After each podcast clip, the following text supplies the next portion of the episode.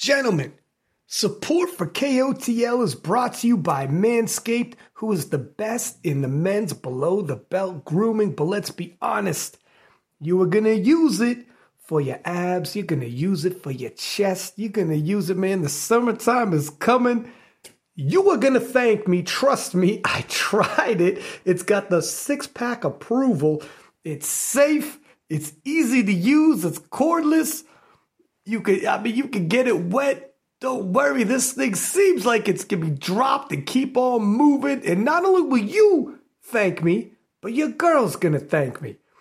Please support the podcast that has supported the community all these years. Get 20% off and free worldwide shipping when you use promo code KOTL and pick it up at manscaped.com.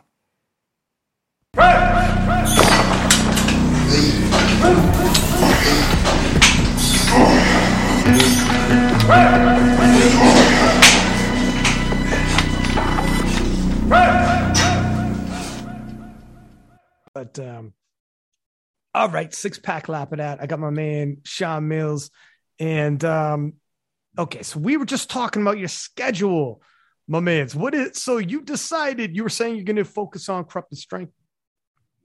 Yeah, so I ultimately made the decision a couple weeks ago to not sign up for Raw Nationals just due to the quick turnaround time from my previous meet, which was Junior Nationals. And I figured that within that six to eight weeks, it really wouldn't be enough time to really put enough time to put enough pounds on my total to make an adequate improvement. So I figured I would just take the time over the summer to really focus on just getting stronger in order to put up the best performance I can come November at the Corrupted Strength Classic. And we were saying like these quote unquote local meets don't look like local meets like they used to, man. Yeah. So uh, the Corrupted Strength Classic's not even going to be at Corrupted Strength. They're having a whole venue. It's going to be in like in a big ballroom, I believe. It's going to be. It's going to look like a prime time Raw National. That's what it's going to look like. What they're trying to really do with it. Fucking, they're in like a whole ballroom and everything, man. Yeah, yeah, it, it's legit. It's not just like in some random gym. It's not like that anymore. Dude, well, I mean, when you when it's going to be Russ and Corrupted Strength, you know they're going to try to level up. Oh, obviously, because you know they're they're trying to really set the standard out here for for other people to follow. You know, so when when it comes down to that, they have to go big or go home. Right. Is it going to be so? Is it like um? Was it tough to make the decision to skip USAPL Raw Nats, or is it because you did Junior Nats? So is it kind of like you got your taste of it? Yeah. So my initial plan was to do Junior Nationals and then after that go for the primetime uh junior slash teen session at raw nationals in order to get the pro card but just the way that usapl set it up i just didn't really like it because if i were to do raw nationals i wouldn't want to be going up against other juniors or teens i would want to go against the open and with the way that they set it up with doing junior nationals and like the path to get said pro card, it didn't really make sense for me to go through a whole other thing when I could just do the same meet and potentially podium in the open. Mm. So what's the game? So then, so you decided, all right, you're going to forego um, USAPL, and you were saying you were actually going to travel down to Texas for the summertime and train down. There. Yeah. There. Yeah. So over the summer, I am going to be working closer with Corrupted Strength, Get Better Today, as well as just focus on my own training down there. I feel like Houston right now is the fitness mecca of the world, and that's really where the opportunities are at in terms of the potential to grow and just further improve my own brand. So I'm taking the initiative to move down there for three months, and then I'll come back for the fall to finish up my last year at Penn State. And then I'll return that November to compete at the Corrupted Strength Classic dude, Texas is fucking. It's historically always been this way, but Texas has got so many killers, man. It, it, Texas, like, it has the strongest lifters in the world. You know, Espe- specifically San Antonio, the strongest group of lifters in the world. You know, and, and um, yeah, for sure, man. I mean, you look at the amount of people whether they're going USAPL, IPF, or whatever, there's so many people down there that yeah. are lifting. It's crazy. They could field their own national team and like grab world titles and all types of shit. It's crazy, man. Well, that's essentially what they're trying to do with Jesus, uh, Lugo, Hobbs, Mikey, they're all trying to go to Worlds and win it, and they're all they all train together every single day. It, it's really something special that you don't see many many places else, you know. And all of them also on their train with Joey Flex. That's that's Team Flex as well. Yeah, that is Team Flex. That's right. So, are you going down there essentially to train with the Team Flex boys, or? Um. Well, I'm a, as a byproduct of being down there, I will be training with most people that are on flex, but I mean, that's not the main reason I'm going. It just so happens so that most of the strongest lifters down in the South, aside from anyone on team craftsmanship, is a part of flex. So I'll just be around them. Yeah. And team craftsmanship's got people. There's like, there's a lot of people in, in, uh, Texas. Oh yeah, man. it's there's just so many fucking people. Like if you mm-hmm. hold an event down there, even if they're not all competing, people are going to be showing up. Yeah, you know, people show up, in. show love. It's awesome. It's great. Yeah. At gyms and stuff, you walk into any powerlifting gym around there, you could probably see right up to like legends like Ray Williams, who are from like a decade past, you know, who was around mm-hmm. a decade ago. You have like legends in the game down there. It's it's wild. And um, I mean, Texas has been historically like this, but this is very deep. When you get down there, man, you gotta fucking soak it up because this mm-hmm. is like you know, there's time periods and eras always come to an end, even though it's like it'll always be this way. It won't always be this way. So when right. you find yourself in a moment and you go down to Texas for three months and you got all of the big names around you, you know, from Ashton Rouska to freaking whoever, Petrie to what, like all everyone's down there. Um, to all the people you already named on the flex squad you got to be in the moment and soak that up, man, because it's it's really something special because we're living in the present right now, and a part of li- living in the present, we always talk about what the good old days are, you know, and we're really living through that right now. Oh, you yeah. know, we're really living through like what I what I'd call is maybe even a golden era of powerlifting where we're just seeing limits being surpassed, which we've never seen before. And we're just watching it with our own eyes happen right now before us it's crazy, man, because you got a dude in his 40s talking to a dude in his early 20s and you're telling me like look at man we got to live in the now because we talk about the good old days and it's true you got a good way of looking at things but it's 100% true that sometimes you got to stop and ref- and like realize you're in a goddamn moment and then yeah. shit ain't gonna last man you're right. gonna look back and be like oh damn did we have it all didn't we yeah, have absolutely. it all, man? yeah. Um, so where where do you plan on staying when you're down there in Texas? Are you going to go to like like get a place or like so Russ, Russ's brand Get Better Today has actually just gotten me situated with an apartment down there that's going to be around 20 25 minutes from uh Stafford, which is where all the gyms are. So it'll be cool. I'll be in the city, living on my own, just in my element. I'm just I I'm really I'm really grateful of the opportunity because I really think I'm going to not just physically but mentally grow as well, just being on my own out there. Because up here in Philadelphia, Philadelphia area, I'm very comfortable. I have everything kind of laid out for me here, and I, I want to take a step out of my comfort zone to really grow as an individual, and that's that's what I think will happen. Dude, um, well, first off, it's the fucking wildest even to hear about you know, people like sponsoring lifters to go down to the state and fucking live there for three months, put them up in an apartment. Like, this is crazy, man. Like that kind I'm of very stuff, appreciative. That, that would never happen. Like even five years ago, that'd be crazy to talk about. I, I guess so. Yeah, it's crazy because as the sport gets bigger, you know, we're, we're seeing more and more money come into just the competition setting. But in addition, with sponsorships and and brands, it opens up the door to so much more that I'm that I couldn't be more grateful for. Dude, you came at a at a beautiful fucking time to be walking mm-hmm. in there and have these kind of opportunities. And um, do you drink? I, I drink a little bit. Um, I just usually I, I, usually refrain from it just because I don't like how it affects my training. Just because I'm always looking at a week to week, block to block uh basis in terms of okay well i need to be i need to be recovered so i can set up to hit this so then i can this translate translated over to this. But my 21st birthday is this summer in august so i'm definitely to have to have fun for that and and uh ease up a little bit. But usually usually i don't go crazy now especially being in college. It's like i'm like the odd one out. I was gonna say, my man, you're in college good looking dude, uh, a, a jock who's not necessarily on like a, a, team sport, like for a varsity sport, but still, nonetheless, right. you, I'm sure you get no shortages of being invited to parties and whatnot. It's got to be tempting as shit, man. Yeah, I mean, I'm in a fraternity, so I kind of oh, had to. Dude, how do oh, how does this work?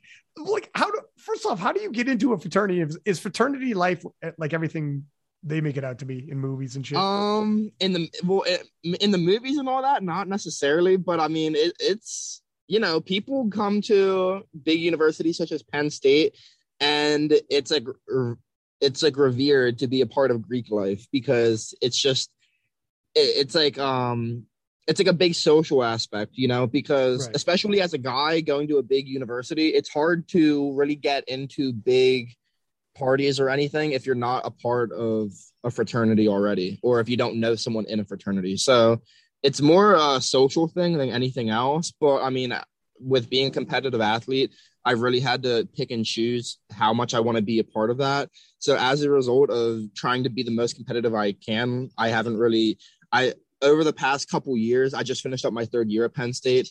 I've started going out less and less to just focus on my craft, which I don't have any regrets about because it led to me being in the situation that I'm in today, which mm. I'm super appreciative of. But yeah, it's definitely something that, you know, doesn't really mix too well. yeah, no, no shit. Look, at I've never been part of a fraternity, but I'm I'm aware of what a fraternity is. It, yeah. seems the wildest, especially if you were like the sober guy amongst. Like, it must be wild when they're. Do they have like full on fraternity? Like, you live in an, all in the same house, right? Or so a lot of brothers do live in house. Yes, I I personally didn't just because they have an in-house chef and just the dietary choices that uh, most like average people have i can't really live by i have to do my own grocery shopping two three times a week so i figured it wouldn't be best for me to be living in that setting but i'm very close with everyone who does live inside the house dude if you lived in that setting you would definitely have some slip ups I don't. yeah, that, that's a big thing too. Because when you're living in that setting, you don't really have a choice to like. You kind of have to be a part of everything because yeah. otherwise you're just locked in your room, and that's no good either. So I, I kind of had to separate myself a bit and distance myself from it. But if I didn't, I certainly would not be in the position I am today. Like I remember when I won collegiate nats in 2021, I won it by like it came down to the last pool. And I told myself after that if I had gone out all those many times that I wanted to, I definitely would not have won. And that really set that really set me up to do many things that I was able to do in the future in terms of social media, just uh, physical and mental growth, as, as well as being affiliated with the brands I'm affiliated with. Dude, 100%. This, this, um, maturity and discipline is going to, it's, a, it's for sure a plus. It makes a difference for sure. Every, mm-hmm you you like man if you party on the weekend there's no question your mondays your tuesdays it's got to impact man especially if you're partying like fraternity boys party absolutely yeah there's it's no it's not even questionable it's like it's very apparent yeah. No, you make you're doing the right decision because I mean, you are always going to have opportunities to have cocktails for as long as you live. Your your your physical prime is right now, man. These opportunities yeah, in front of you right now. You're absolutely right. How did you end up like finding powerlifting? Were you weightlifting when you were a kid? Man, okay. So my father was always into training. He he played Division two football at Franklin and Marshall University. And so as a result, he was always just in the gym weightlifting. And even when I was young, like under 10 years old, he'd always drop me off uh, at like certain daycares or whatever in order to go to the gym. And I kind of always looked up to him as like he was like Superman because he was the only guy in my life that I that I knew was super swole and jacked. And so I came to him when I was around 12, 13 years old, I believe. And I told him that I wanted to get into weight training and resist- resistance training because I just wanted to, I wanted to look good. I wanted to be strong. And as a result, like, not even as a result, but even growing up, I was I was just naturally stronger than most kids around me, whether it be like wrestling around or horsing around or playing backyard football or whatever. I was I was stronger than everyone else. So I, I wanted to capitalize on that, knowing that I'm already good at something, and then take that to the next level with just getting in the weight room. So I was in like sixth, seventh grade when he introduced me to it. And then in around I was just doing bro splits five by fives at the time because we didn't really know anything else being yeah. outside of a powerlifting setting. And then around 11th or 12th grade of high school is when I started getting introduced to squat, bench, and deadlift. And so I did that for a bit. I had a buddy who I used to be friends with in high school who knew a bit about all that stuff. So he would write a couple programs for me. And then it was freshman year of college at Penn State where I reached out to both Joey Flex and Sean Noriega for coaching, and uh, Joey got back to me. And that's that's usually how it works, man. You mm-hmm. people mm-hmm. reach out, and the first person to reply, which can be total chance, right? It can be total luck of the draw. He just got to the email quicker, and you're like, yeah, okay. that's really what it was. Because Sean got back to me, I believe, like a month later, and by that time, I was already like on a block, so I was, I just didn't respond. It is what it is, man, and mm-hmm. and that's the way she goes. How did you? choose because this is what this is 2019 ish. Yeah, 2019, end of 2019. So, how did you choose those two in 2019? So, my best friend right now, his name's Joe.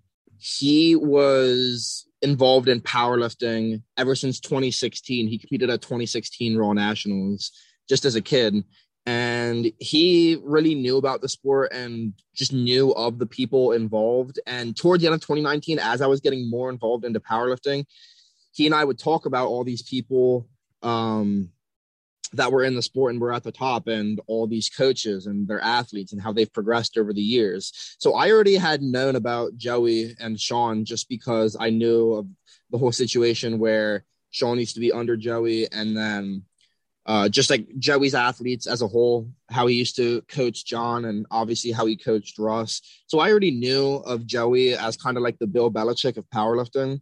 So when I wanted to think of a coach to reach out to, they, they were the, the first people on my mind easily. Who are the athletes in terms of the lifters that you that got you into powerlifting or when you first got into it, you were like following them and they were your inspiration, your motivation? So it's funny because I don't really, I wouldn't say if I were to have to pick someone, I was I was watching a lot of um in 2019 I was watching a lot of Pug the Goat and his or like Ricky Cho and the villain. His, yeah, the villain. Yeah, man, dog, I remember 2019 Pug. He was fucking spicy.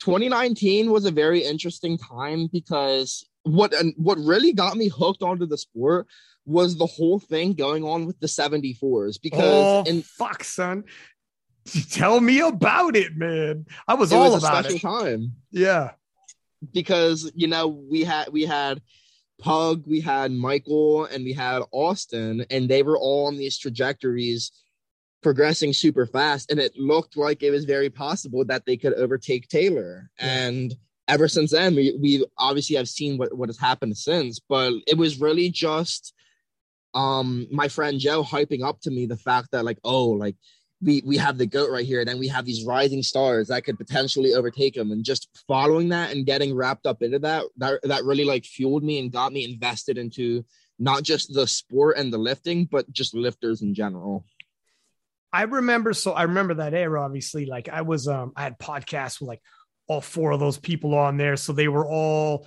like leading into Nats, I remember having all four of them on, and then mm-hmm. after mm-hmm. Nats, I remember having all four of them on. And um, like Pug was a spicy dude, man. I remember like walking into Junior Worlds in 2019. It was him and Michael C. And he was like talking some trash on Instagram, and he was like, I showed him a pic, like holding a little bird, and he was mm-hmm. like, um, you know, comparing himself to an owl and how they devour birds and stuff like that. And like, and now it just, just, it was funny shit, but he was like, yeah. but, um, it, was weird. I remember, so I was at, world championships doing the commentary and I was talking to Joe Stanek and I'm like, he was going to do my co-commentary. And, uh, I was like, what, what session you want to do? Um, we're pretty open for the juniors. And he's like, oh, the 74s for sure. I'm like, tell me about these 74s. He's like, dude, fucking Ricky Cho and Michael C are about to do battle, and these dudes got they got some background. And I remember Ricky Cho walking on the platform, and just the fucking way he carried himself was like he had the arrogance and cockiness like a Taylor Atwood, but he wasn't there yet. But he fucking was the presence. And some people don't like that shit. But I was like, I fucking like this kid. And then the yeah. total opposite was um and I had him on the podcast like I, I had them both on the podcast right afterwards and I got along with both but the total opposite was Michael C who was like quiet reserved uh man a few words strong silent type so their opposites were like very interesting but Michael yeah. C hop on the podcast he's nobody's punk neither he's he's quiet and reserved but he's confident that's not insecurity he was like I told Pug if you want it You'll get it. We'll go on the platform, sort it out. And he sorted it out on the platform. And then leading into the Nats showdown, he rematch.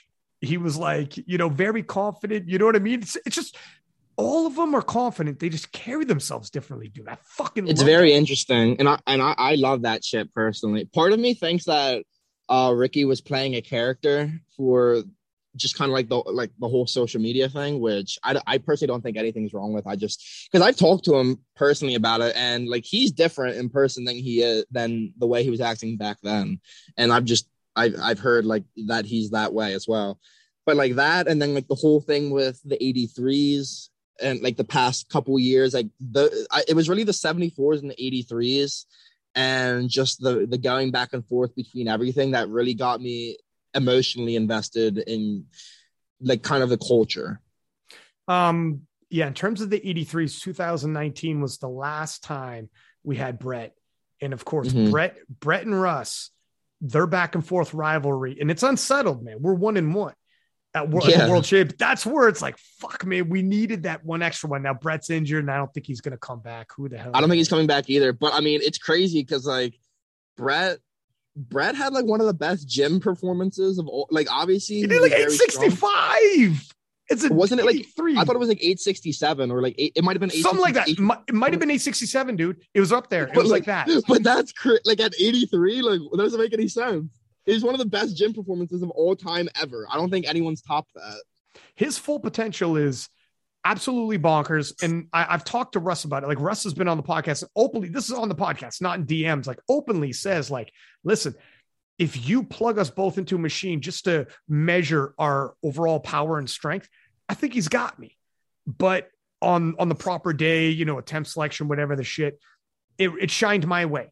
You know what I mean? Coaching is very important. Coaching yeah. on meet day is very underrated. That most people um, oftentimes you'll you'll you'll find, and this is not going into the Brett Russ situation, but oftentimes you'll find the weaker lifter on the day simply having the coach that out coaches the stronger lifter, and then the weaker person wins. You know, it just it happens. It happened at last Raw Nationals. We, we, saw it. You know, um, and it's just crazy how things unfold on meet day.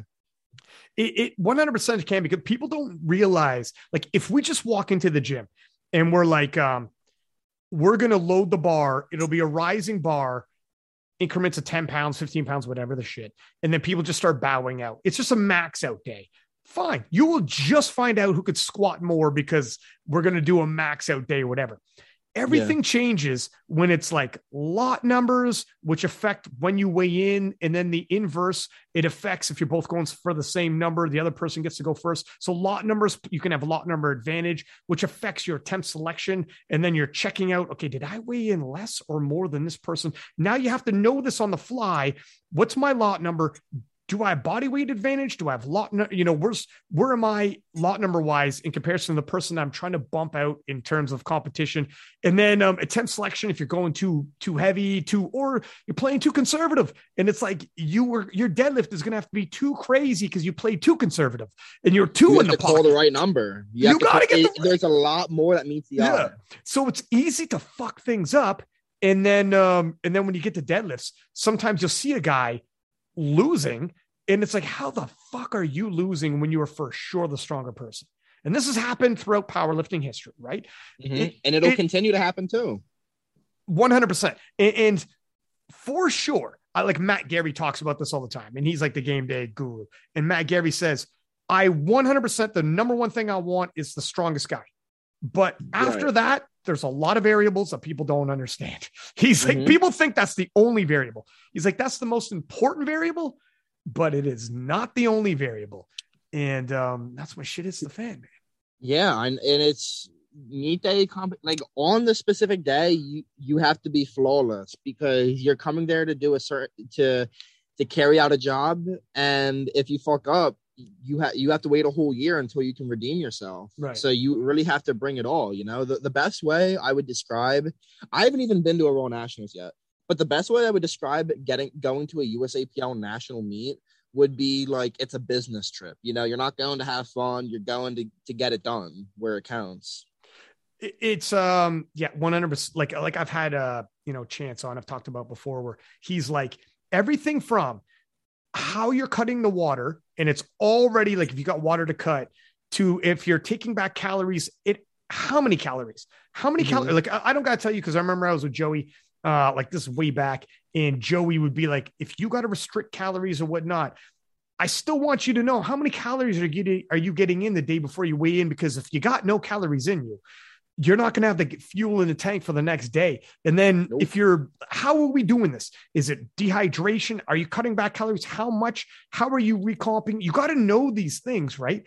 And some people like approach it and kind of like, I'll figure it out on the fly. And it's like, fuck, man, you might, you might, you might get away with it, but you might not. Right? Mhm. It depends who shows up. if you're going against a guy who has all of his P's and Q's together and he might be considered the weaker lifter, but you're not really taking care of those factors that you need to take care of, you might be in for a rude awakening. You just got to be close enough. And they're all Mhm. close. Some of these divisions, everybody's fucking close, man. One through 5 could be close. So when you were entering into powerlifting, you didn't have because usually people recognize people their own size and like that's you know they look at their own weight class. Like how big Mhm. were you in 2019? Oh, I, w- I was a 105. I was weighing in at, I mean, I was growing into 105, so I was walking around at like 223 body weight. And they Fuck, you were big weight kid. class- Yeah, I because I'm like six feet tall, so I'm not I'm not like five eight or anything like that. right, you know. right, right. So um, I always obviously Ashton was the guy, and he's always kind of set the standard. And what I've had to keep in my mind for like if I want to ever be on track or ever attain something like that, like that status one day, there's these certain benchmarks of what he did when he was at what, and then I have to over overwrite the same thing over and over again, and just keep going and keep progressing at the same rate or faster than the, the people before me did. You know, I look at Rondell's IPF World's junior performance from 2016, 2017 when he was wearing the black and white singlet, and I had to look at what he did then and then at what body weight? And i'm like okay well if i want to be on track i have to keep up with that or i have to uh, i have to do more than that you know? I, I like look at all these things and i keep a mental list or like keep a mental note of like holding myself accountable to these certain standards. It does help you like obviously you know it, like there's a lot of factors like we said but it helps you set some kind of mental goals right? Just Yeah. something to i mean someone listening would be like there's a lot of things out like people can peak at different times in their lives and whatever the shit or or Right. in in the tough thing with powerlifting with our sport like if you're a baseball player you got like how many games are in baseball man like 82 or some shit something crazy like Yeah. hockey's like 82 or baseball's Mhm. probably even more but when you're a power lifter, you got like two to three games a year. So you Yeah, have a bad game. it- It's it's tough because three days a year is a bad sample size to if you're getting better. You might have been, you might have got way stronger, but you have one bad day and it looks like you didn't get stronger at all in the last six months. When it's like, no, you fucking for sure did. You just had a bad day. It's a bad Mhm. sample size. It's difficult, right? yeah like i definitely think my most recent performance was not representative of my of my true strength be, of, what i'm capable of as a lifter so that's why i'm really looking forward to this upcoming corrupted meet because david wilson's doing the meet as well and i i really want to take the opportunity so like if i were to want to have a super meet i would want that to be my super meet Mm. Yeah, I mean, look, David won USAPL Raw Nats previously. He went to the IPF Worlds. I think he met. I'm pretty sure he medaled at Worlds. I think he even got a silver medal, if I'm not mistaken. Yeah i actually don't remember off the top of my mind In I even 2000 Yeah, I think it was 2019, man. So, yeah, he's world class, man. He could do his damn thing. He's good opposition to have. Um, he's a very respected podium lifter, and I, I feel like he'd be a, a great adversary because I, I feel like at the end of the day, in respect, after the meet, if they're like, oh yeah, Sean Mills or Weeze came in, came this close to beating David Wilson, or whatever happens, then like they're like, oh shit, like he's the real deal. He's not just some Instagram personality slash influencer. He's he can actually put his money where his mouth is. How did you get the nickname Wheeze? So I believe it was 2018 where my friend so, so there's there's let me back up a bit. There's such things called as OG usernames or like original usernames where when a, an Instagram or social media platform first comes out, people race to make all of the unique usernames that they can, you know, because once a username's taken, no one else can have it. So people will take all the go through the dictionary and find the most common words and make it a username so then they can eventually either keep it for themselves or sell it for a lot of money in the future. You know Sons what I mean? of bitches. That's pretty smart, actually. It is. It is. You know, some is when Instagram came out, someone has the username powerlifting, and some for a brand or for some other individual that might be a sought after username for whatever reason. So they have that username on reserve so that they can sell it to someone else. So my friend in 2018 actually created, or I'm not sure if he created or if he bought the username at Wheeze.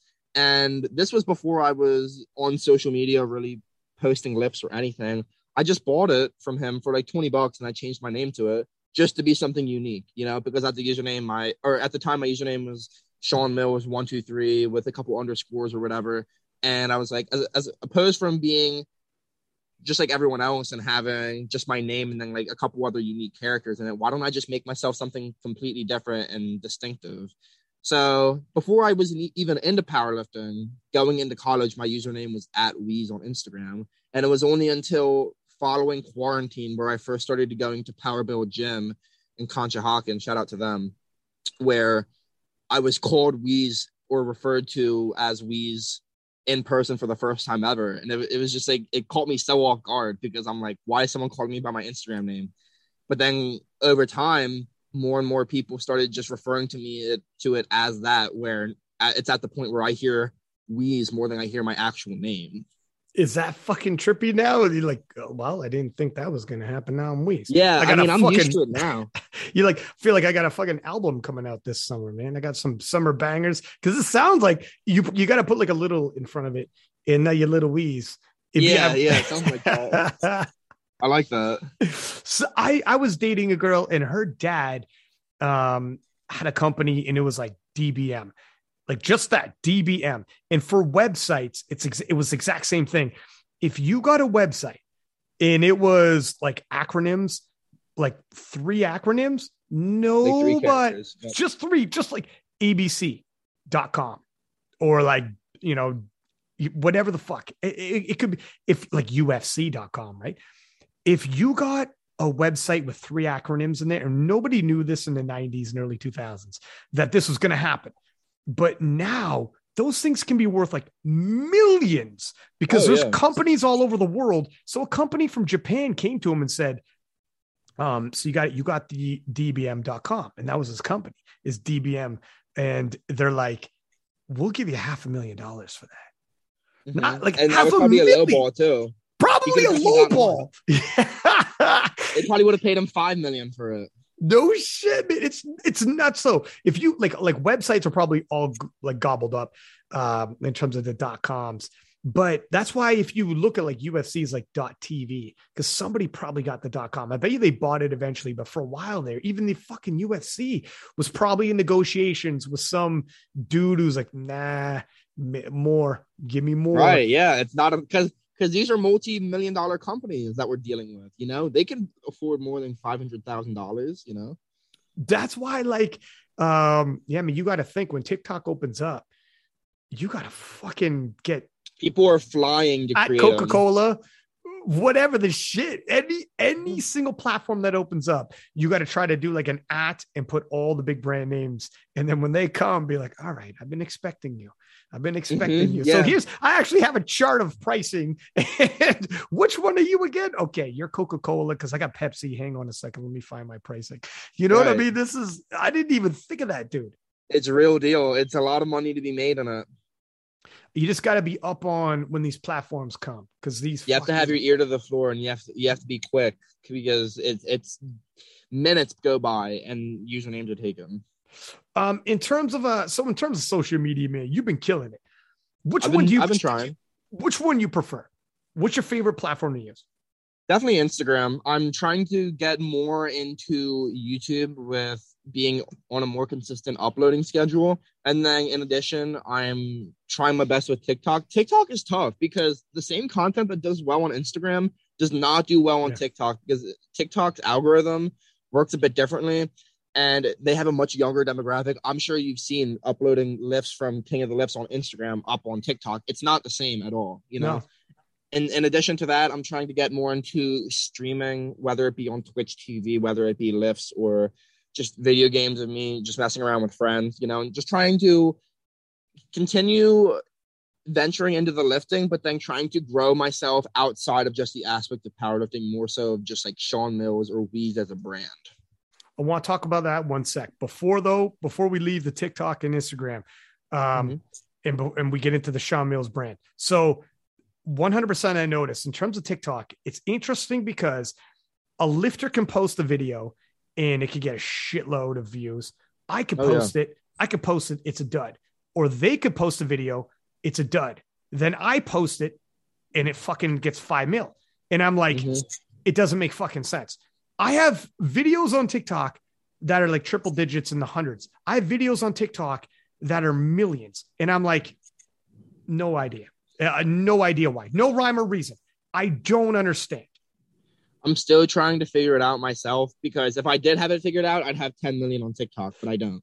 So I'm still trying to figure it out, but it's definitely kind of how you grab the user's attention, how the video looks, what's the quality of the like of the video like, whether or not they're using pound plates or kilo plates, because most people on TikTok don't know what kilo plates are. They just That's see true. 25 red plates and they think it's 25 pounds.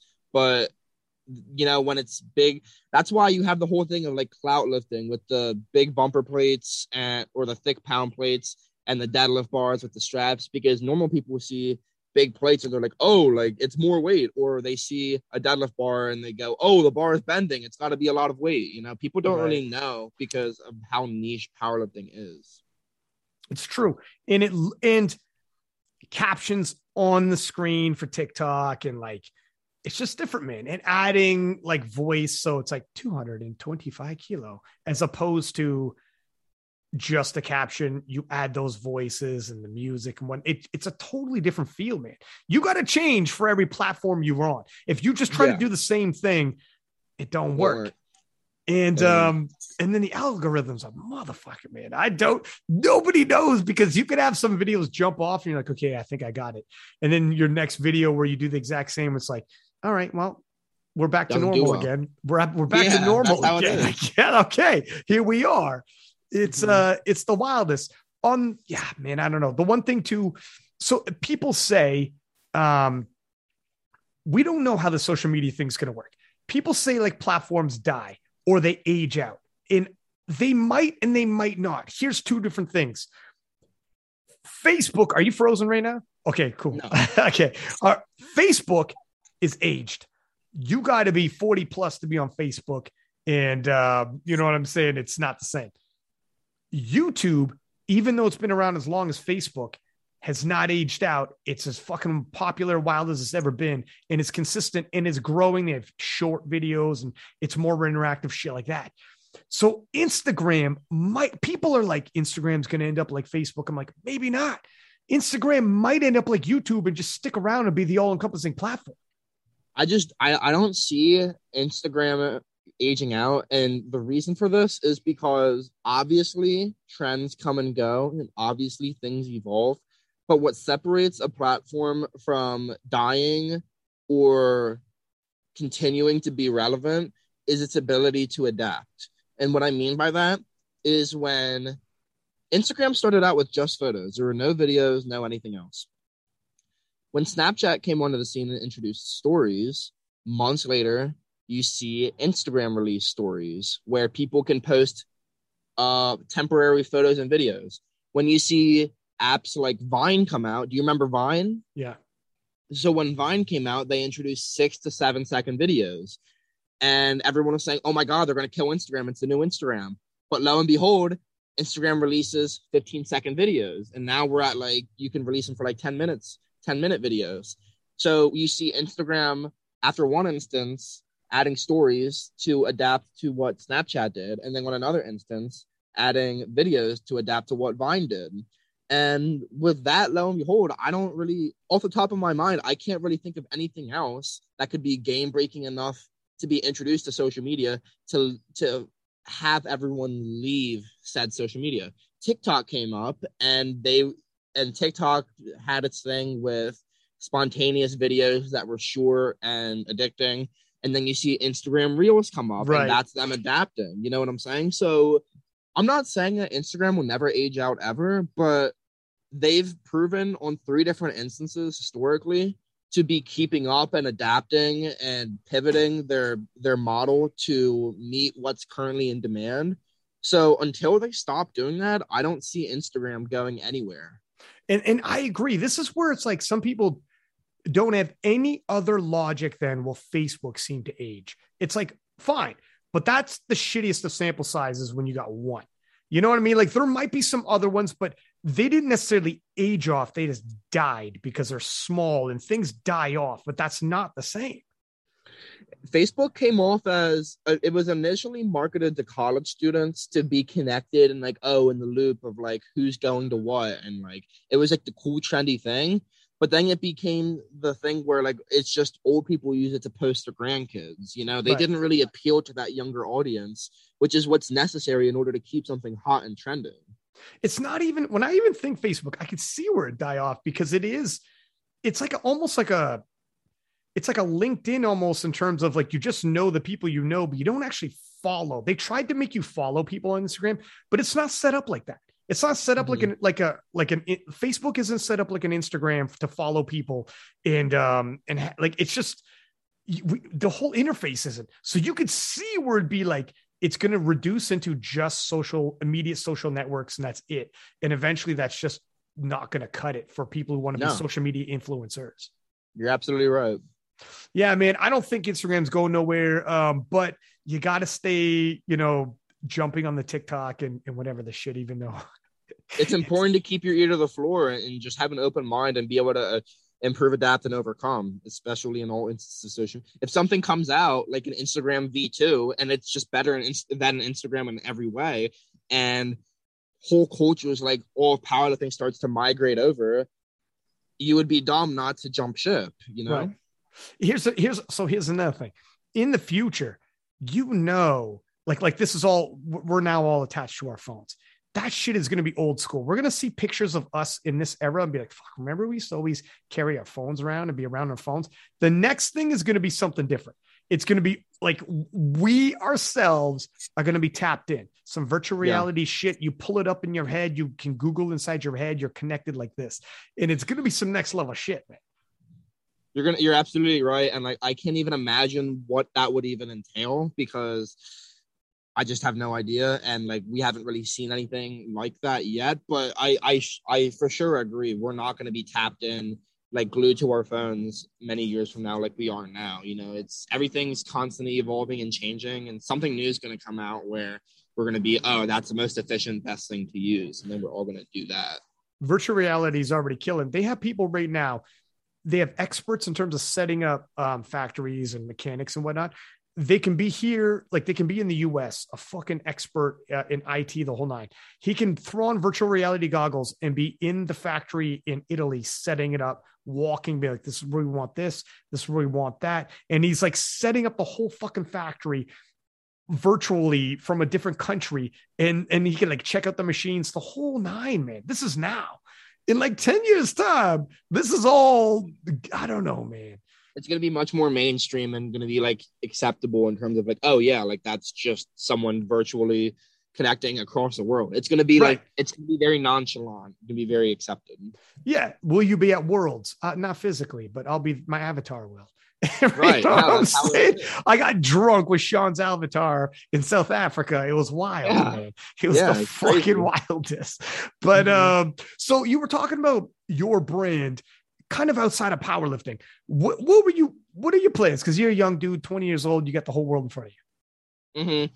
Well, I'm trying to tap into more so the other fitness culture that's kind of like the alpha elite gym bro kind of thing that's like more so bodybuilding, but not just powerlifting. You know, I'm trying to kind of capitalize on that kind of what people who are like Christian Guzman or like Ryan Dangler have done in the past. Because Ryan, are you familiar with Ryan Dangler?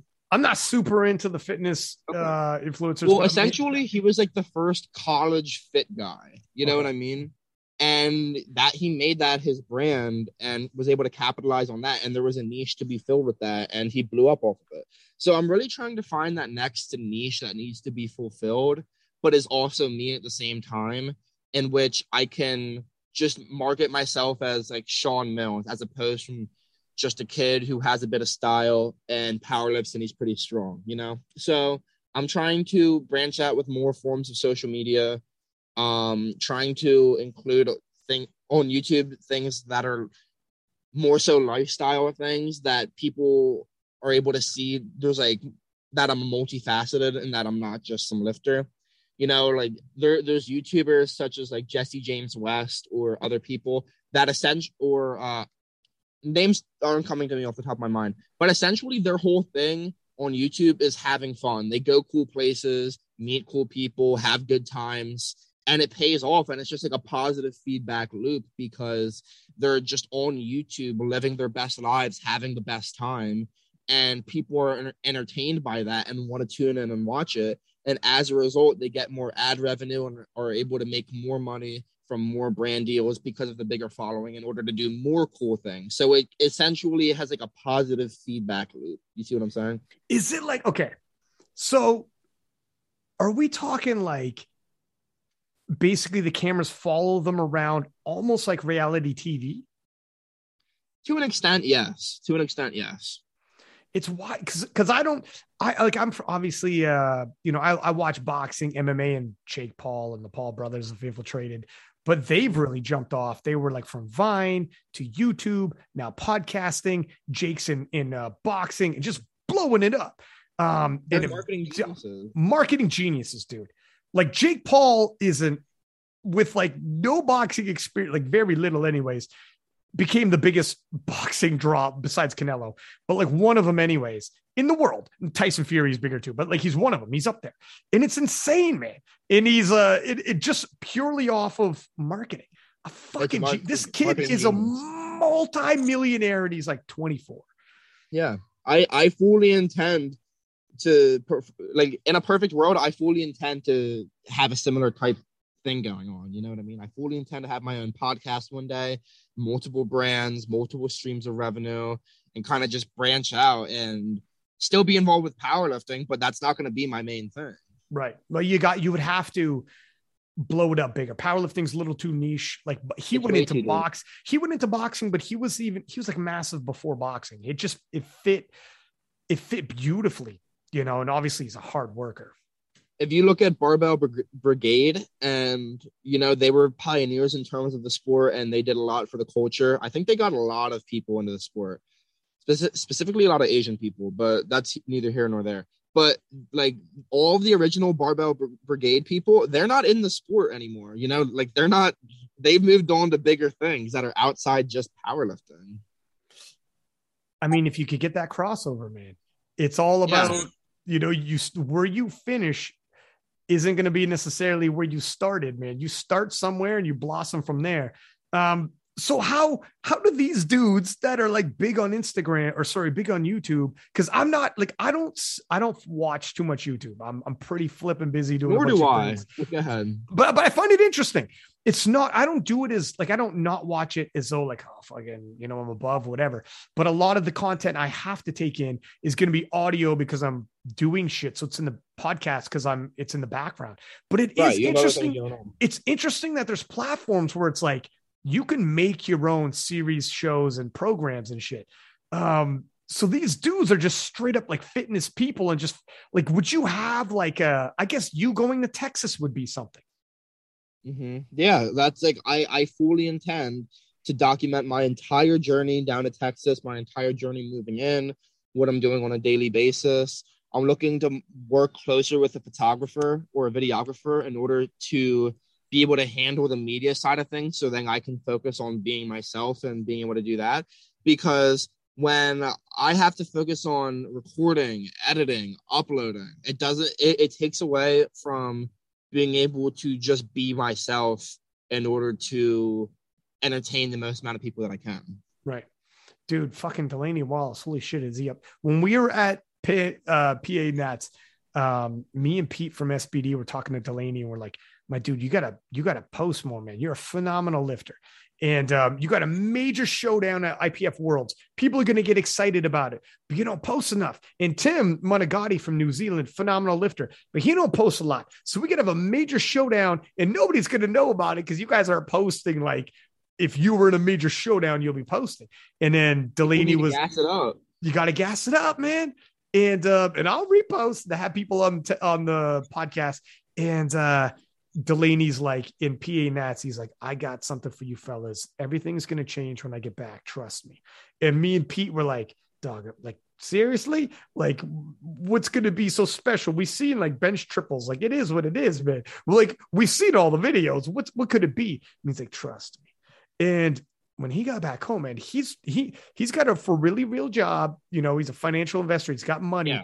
He is for sure invested money in his social media content, and it is fucking fire now, man. He's got Good. like studio audio over his videos. The videos are cut and spliced and edited. There was production there, man. And I'm like, That's holy what you gotta shit, do. Delaney. That's part of it. That's what you got to. I remember having talks with him. He was asking me a, some questions pertaining to social media stuff, and I was like, "Dude, like, you have the power to completely change everything with social media. Like it, you're the only person stopping you from doing it. You know, you have to take full advantage and play your cards right, and it can really pay off. You know, like SBD is single handedly car- like carrying all of powerlifting's marketing right now. You know, what USAPL is doing with their marketing doesn't even hold a candle to all the SBD stuff that they did with Powerlifting America, with what they what what they're doing with Sheffield. The Sheffield video was the best powerlifting video I've ever seen ever. I and said that too. It was the best video I've ever seen ever, and you wouldn't even know that Mega Nationals is what six weeks out right now, like seven weeks out. You wouldn't even know because all I can see is radio silence. It's um, dude, that Sheffield video. So that Justin Nutt put that video together and fucking shout out to Justin Nutt. When that dropped, I fucking damn near nut. Um, it was fucking phenomenal, man. That shit. I I I slid in my man's DMs, slid in Pete's DMs, and I was like, um, fuck, I even messaged Benjamin Banks, was like, holy shit. That's one of the best. That that is no, that is the best video I've seen in our sport, period, man. Period it was uh it was wild. They did they did a very very good job. And that's raises the bar for everybody else who's like we got a we got a meet coming up or even if it's not even a meet even if it's a product launch or whatever the shit. But when you see something like that everybody else realizes oh we're not doing we thought we were doing all right. We got to raise our game. It's just you see one talented kid yeah, like that needs to be the standard, you know, like that needs to be at minimum what's being put out, or else how can people ever expect powerlifting to grow if they're not putting out gas content like that that gets people invested? It's never going to happen. It's you find one, um, you know, like like Pete is murdering in terms of a massive push putting together these like the events like Sheffield, like the logistics side, it's got to be a nightmare trying to put all this together. And then I think Justin's doing like these, uh, Pete's still doing videos too, but they, they're kind of focusing on things. And you, when you got a team, if you fucking find somebody, it's like you could do killer videos. You just need to find that kid with the vision, man, and be like, have at it, have at it, and start moving and J- Justin's the guy. I still remember working with him for 2021 Collegiate Nationals, and just to see how he's grown and progressed ever since then, I'm I'm so happy for him because he's such a talented kid, and like he's their guy now. You know. Yeah, for videos, I mean, both of them. Um, I mean, I say both of them. Those are the guys I'm most familiar with. There's more people than that in SBD, obviously. I'm not going to shortchange nobody. But when I was like, you talk to them, and like they, there, there are times when they, like, when an event rolls around, these dudes don't sleep, man. These dudes are like 50, these dudes are up early, bed the latest, and just working like great. Their work ethic won't be touched, man. It's one of those deals where it's like if you want to catch up and do what they're doing, you have to have a team like that that's willing to sacrifice. Like when an event rolls around, they'll be up till two o'clock in the morning working on issues and back up at 6 a.m. It doesn't matter. You know, That's not how it needs to eating. be done. That's how you get shit done, man. Mhm. Um, yeah, it's, Seen it. it's pretty wild. So, having said that, what's your plans for the future then? You In terms of what? well, so you saw you saw the corrupt like obviously you're you're slated for the corrupted strength, but you saw the Sheffields rolling around and you hyped up on Sheffield. Do you have any I- and you're but you're a 110 right now. So are you thinking you're gonna might stay USAPL? You're not sure. You might go PA route and take a swing at IPF Worlds and take a swing at you know what might happen with a potential like look at I mean, IPF Worlds will be difficult to win as a junior, but fucking it's been Yeah. done. Um, you'd have Mhm. to pick a different weight class though. So there's there's things to consider. Right. Yeah. So, um, my game plan as of now is I'm going to do the Corrupted Strength Classic, and then I believe I'm going to return once more to the USAPL for collegiate nationals next year. For I'm not even gonna I'm not even gonna empty the tank. I just want to do it because it's kind of my last send off in terms of uh competing as a college student. So I did it my sophomore year because freshman year was canceled. I won it sophomore year, and then junior year I didn't do collegiate, but I did junior, and I won that. And now I believe I'm going to. What I want to do is I want to go back and do it for my last year as a senior, and I I'm not. I feel like I should be able to win it fairly easily if someone else doesn't show up out of the woodworks that's totaling high 800 kilos. So I'm to do that. And then that will likely be my last USAPL meet uh, before I go to Powerlifting America. And so I'm already in the process right now of losing weight. I would usually walk around at 110, 111 kilos. So I'm dieting down. I, I'm waking up at around like 10, 109, 108 right now. And that's where I see myself for the foreseeable future at 105. You know, I, it's going to be tougher to get stronger being taller, but I I'm committed to getting it done. You know, we have people in the IPF that are 105 that are decently tall. We have uh Clement. Yeah, Coco's six three. Coco's six 6'3 three. Man. and he's 105 and he totals 900 kilos. So that that in itself tells me that it's possible and I'm determined to do that. It's funny you said Coco. I, I'm I'm dropping that podcast tomorrow. Um, he's got a fucking phenomenal story. Young guy too, man. He's like maybe a year older than you or something like that. He's around the same age, and you're right. He's six three, a 105, young fucking guy, and he's uh, you know planning on doing big things. He's in the open. Um, Mhm. it is uh so if you're like 108, that's an easy cut. Three kilo of water is nothing for a guy in terms of your size Right. what are the major goals then for moving over to the IPF? You want that open world title? Is it Sheffield? Is it what's the Well- what's the goals? So I mean, obviously, I want to be able to say that I've gone to worlds, and um, obviously, like I feel every powerlifter has a spot, like has goals of being a world champion one day. Whether or not that happens, I'm gonna do everything I can in order to make it happen. Um, but it essentially would be being able to represent my country on behalf of Team USA at a world at a world meet where everyone's speaking different languages in the flight. It's just it just sounds like super surreal and a very romantic idea for me or to me, which I'm dest- or I really want to make happen. And that in terms of you know Sheffield, anything's possible. You know if if we have lifters like like Coco going to uh to Sheffield and competing there, then um I I don't see why I couldn't do it one day as well. Winning's a whole other thing, you know, because obviously like in term I'm not even sure how they're scoring Sheffield. I know there's something with the records or whatever, but in terms of like winning best overall lifter, you know, like we all know it's the Taylor Atwood show, and it's always it, it'll likely will be for the foreseeable future because he wins on every formula. But I mean, if I if I'm able to say that I'm in the mix with those lifters, then at the end of the day, I, I can be satisfied. Um, so you would have an well, well for, like just going to Sheffield. Uh, I mean, it sounds like it's going to be an absolutely bonkers event. So winning is one thing, but being involved and you could collect cash along the way, and just like being flown out for an event like that is going to be insane. Um, oh, but yeah. uh, and and Taylor is like 13 years older than you, so at some point Taylor won't be around and you will. So you know it's you never know because when Taylor wasn't there at Worlds, a 105 won best lifter, and that was mm-hmm. Anatoly. Mm-hmm. So there yeah. is 105s who could do, you know, win world's best lifter. That was IPF points. It'll be different Sheffield, but who's Sheffield's point system changed from the first time they introduced Sheffield in 2020 to this one in 2022? Who knows in the freaking future, man? Like um, things change up, right? You, you, they'll just like anything, they're going to evolve to make things as interesting as possible. But would you yeah. want to go to first because you're 20? Would you want to go to junior worlds because you'll be a junior for a couple more years, and then the open so you like get a world title possibly, then move into the worlds and kind of like progress?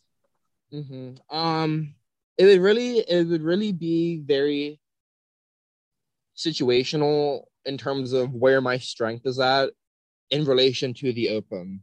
Right. And what I mean by that is if I'm within 10 to 15 kilos of the op- of the open nominee for 105 i would consider it but if it's like i'm gonna go and i'm gonna get blown out by 40 kilos then i would likely settle for junior worlds because i mean that would still be a cool thing in my opinion going to junior worlds and being a junior world champion because that kind of sets you up like you said down the line to be able to kind of progress uh like into the open after you know? well in terms of like experiences dealing with like flight travel you know weighing in at an international event international judges and the, the same experience in terms of being in that hotel and there's like people with 40 different languages in the same hotel as you and you're just soaking it up. And you could be in asia you could be in europe and you're like holy fuck this is a real international event. It's all still there you know? So um yeah it's it's a good experience. And then when you move into the open world championships things don't rattle you. When you're in a new country and, and you're going through customs and all the rest of it and you're like a, an athlete like that it's a little bit more of the same. There's some development. Like athletes develop over time man especially if you're only 20 years old. But if your strength is on par and you're ready to rock and roll and your your ticket gets punched and you can go the thing is just earning your ticket you got to go through a guy like uh, Michael Davis or whoever might be the one. Yeah, like I'm not. yeah, I'm not tough. looking. Yeah, that's tough. that's that's Mikey. You know what I mean? Right. Like, Mikey is Mikey, and you know I I got to go through that rite of passage in order to be able to even like I've only been in the sport for two years. You know I'm not really. I, I I'm kind of seeing the long or the long term perspective as opposed from like oh I need to be the best right now. You know. Like, what what does it feel like everything's happening so fast? The fact that you've only been in the sport two years and here we are talking like this. Yeah, yeah, it does. Because I remember getting into the sport and I, I did not know that I was going to have a presence like this. I did not know that I was going to be associated with the people that I'm associated with or talking to the people that I'm talking with or being with the coach that I'm with. I didn't expect to be being flown out for all these different events and having my stay traveled and or all, my, my stay paid for and travel and being able to make like a lot a decent amount of money especially for a college student from social i never like foresaw any of this. So it's very very surreal to me. And just like in the past two years my life has completely changed. What, what do you like your friends and family say when they're like sean you have thousands of people around the world following you. You're like your dad must be telling other people like my fucking son he's he's got thousands of people all over the world following him. He's doing podcasts and shit. He's going to texas apparently for the summer. Uh, like this has got to be crazy for them to wrap their heads around and it's happened so quickly. You just found this sport two years ago and mm-hmm. now we're talking like we're talking. Yeah it's um it's very it's it's interesting from my perspective because I get to see how all these people who have been around me my whole life ha- are reacting to it, and I like sometimes from other people's reactions, it kind of puts it into perspective for me. Like, damn, like low key, this is kind of crazy because, you know, to me everything's normalized because I deal with it on a day to day basis. I deal with the progression of day to day of day to day things. So I've like become desensitized to it, but. Right when I zoom out and look at it from a third party perspective, um, I can kind of appreciate like, wow, like this is pretty, pretty, pretty cool. Well, I mean, the thing too is when you're 20 and this is the first big you know venture you're diving into like this because you're just getting it you're not even done school yet so this is like the first big venture you're diving into things are really progressing quickly and like is this the way it's always going to be when i dive into something?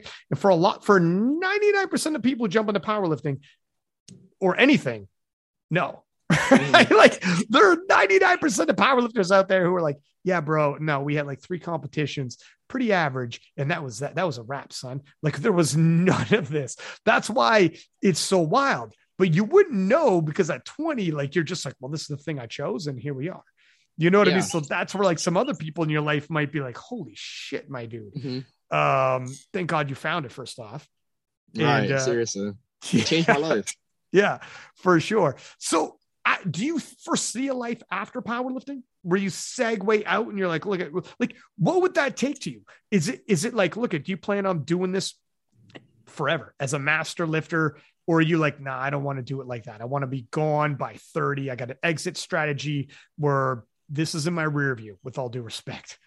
Mm, i try not to think about things like that because i try to live in the moment but if i were to have to give an answer i mean i, I don't really see myself being a very competitive lifter by the time i turn like 40 you know what i mean? Like that's double my age now. I, I don't really see i don't really see it being in the picture now. But i mean who's to say that I couldn't be entering my prime as a lifter by the time I'm 30, 32, 33, you know, like look, look at Taylor right now.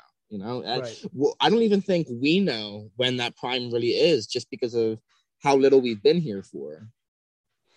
Yeah, look, we're collecting more and more data as the years go.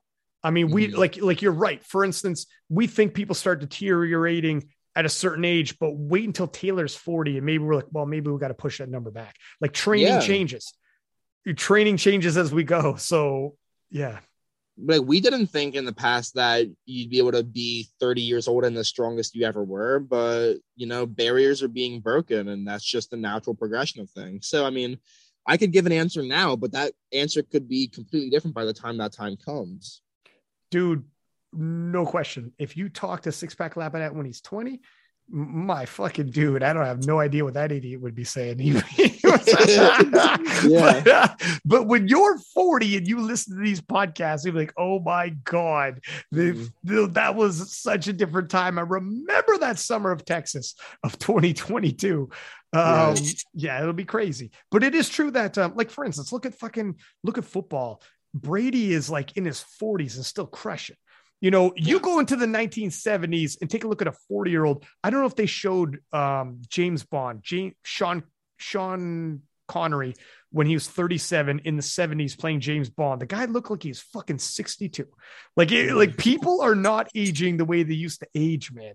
So who right. knows by the time you're 40, it'll be like you're 20 and people will be living until they're 120. I would love that. I would love that honestly you never know man. So what are some of your goals in terms of like when you're when you're retired and you do look back how do how, what are the goals you hope to have attained and how you hope to be remembered? At the end of the day i just want to be able to say that i had no regrets with the way i handled myself and handled opportunities given to me. So whether that be a certain number in the database at the end of the day when it's all said and done or the amount of records or the amount of medals or the amount of anything else. I just want to be able to say that I've that I couldn't have done anything else in my power in order to do anything more. But in terms of like a specific amount, I don't I don't know what I could do or what I could say because theoretically speaking, I could never hit another PR ever again. But if I did all my power to to put myself in the position to succeed, then I can't really have any regrets because there's nothing else I could have done. Right. Leave it all on the platform, right? That's right. when it's easiest to walk away from anything, man. Um, mm-hmm. Let me ask a couple questions before I let you go. I appreciate your time, by the way. Of course. Some questions for people to get to know you a little better outside of powerlifting. So there's three questions for you. Um, number one, what is your favorite music and artist? Oh man, uh, definitely rap. And. I would definitely have to say that Young Thug has been the most influential artist that I've uh, listened to throughout my childhood and even now. And uh, what's your favorite movie and actor? It's crazy because I'm not really a movie guy. Um, I just I don't know. I just my brain can't really sit down and focus for like three hours at once because I'm just I like to multitask a lot of things. But if I were to pick one, it would probably be Matt Damon in the the Bourne trilogy. If you are familiar with those. Oh fuck yeah!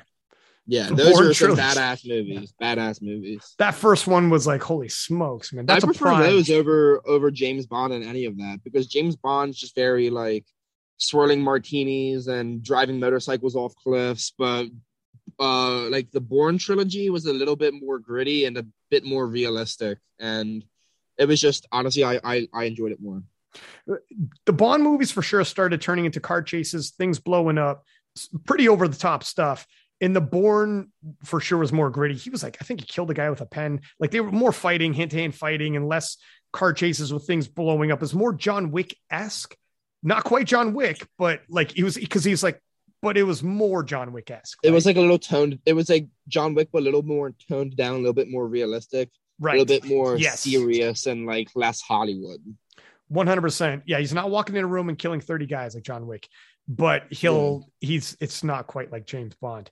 Um, and what about what's your favorite actor or actress? It, it'd probably be Matt Damon. Oh no shit! Yeah, he, man, he's good. Yeah, he's fucking good.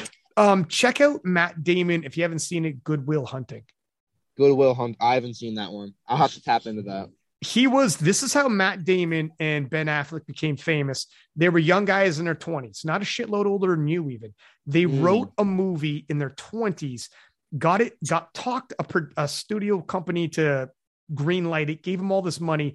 Won Oscars and their fucking careers took off. But they wrote, directed, produced. They put this thing together themselves in their twenties, like young ass men.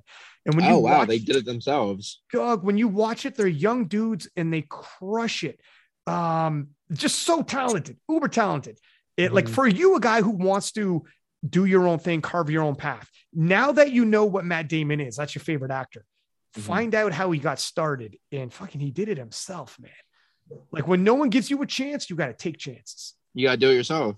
that's that was lil wayne right there my man I love that. when no one gives you a chance, you got to take chances. And that's what Matt Damon did. Um, and last one, what is your favorite movie? Or sorry, what is your favorite food? Food? Yeah. Um, definitely a nice, a nice ribeye or a nice filet mignon. Oh, my man's got some expensive taste. A cultured Yeah. man, a man of Yeah. culture. That's right. Yeah, man. Um, if I could get my hands on one for sure, man. You can't have those very often. You'll be a 120 plus before you know it. But yeah, they're good. Hell's It's yeah. a novelty. It's a novelty, man. Well, listen, I appreciate your time. Thank you for coming on. Um, is there anybody you want to thank? Um, and also, if you want to give everybody your social medias before we let you go. So my Instagram, uh, you can find me at Wheeze W H E E Z E. That's that's where you can find all my lifting, and then through my link tree and my bio, all my other forms of social media. And then um, I would just like to thank my coach Joey Flex, uh, Colin Whitney, the owner of Power Build. He gave me a platform right off rip when I first started that really set the tone for me to be able to take myself to where I am today. And um, I'd, I'd I'd say that's it. Perfect, my man. Look at good luck with everything. Hopefully, I run into you sometime, man.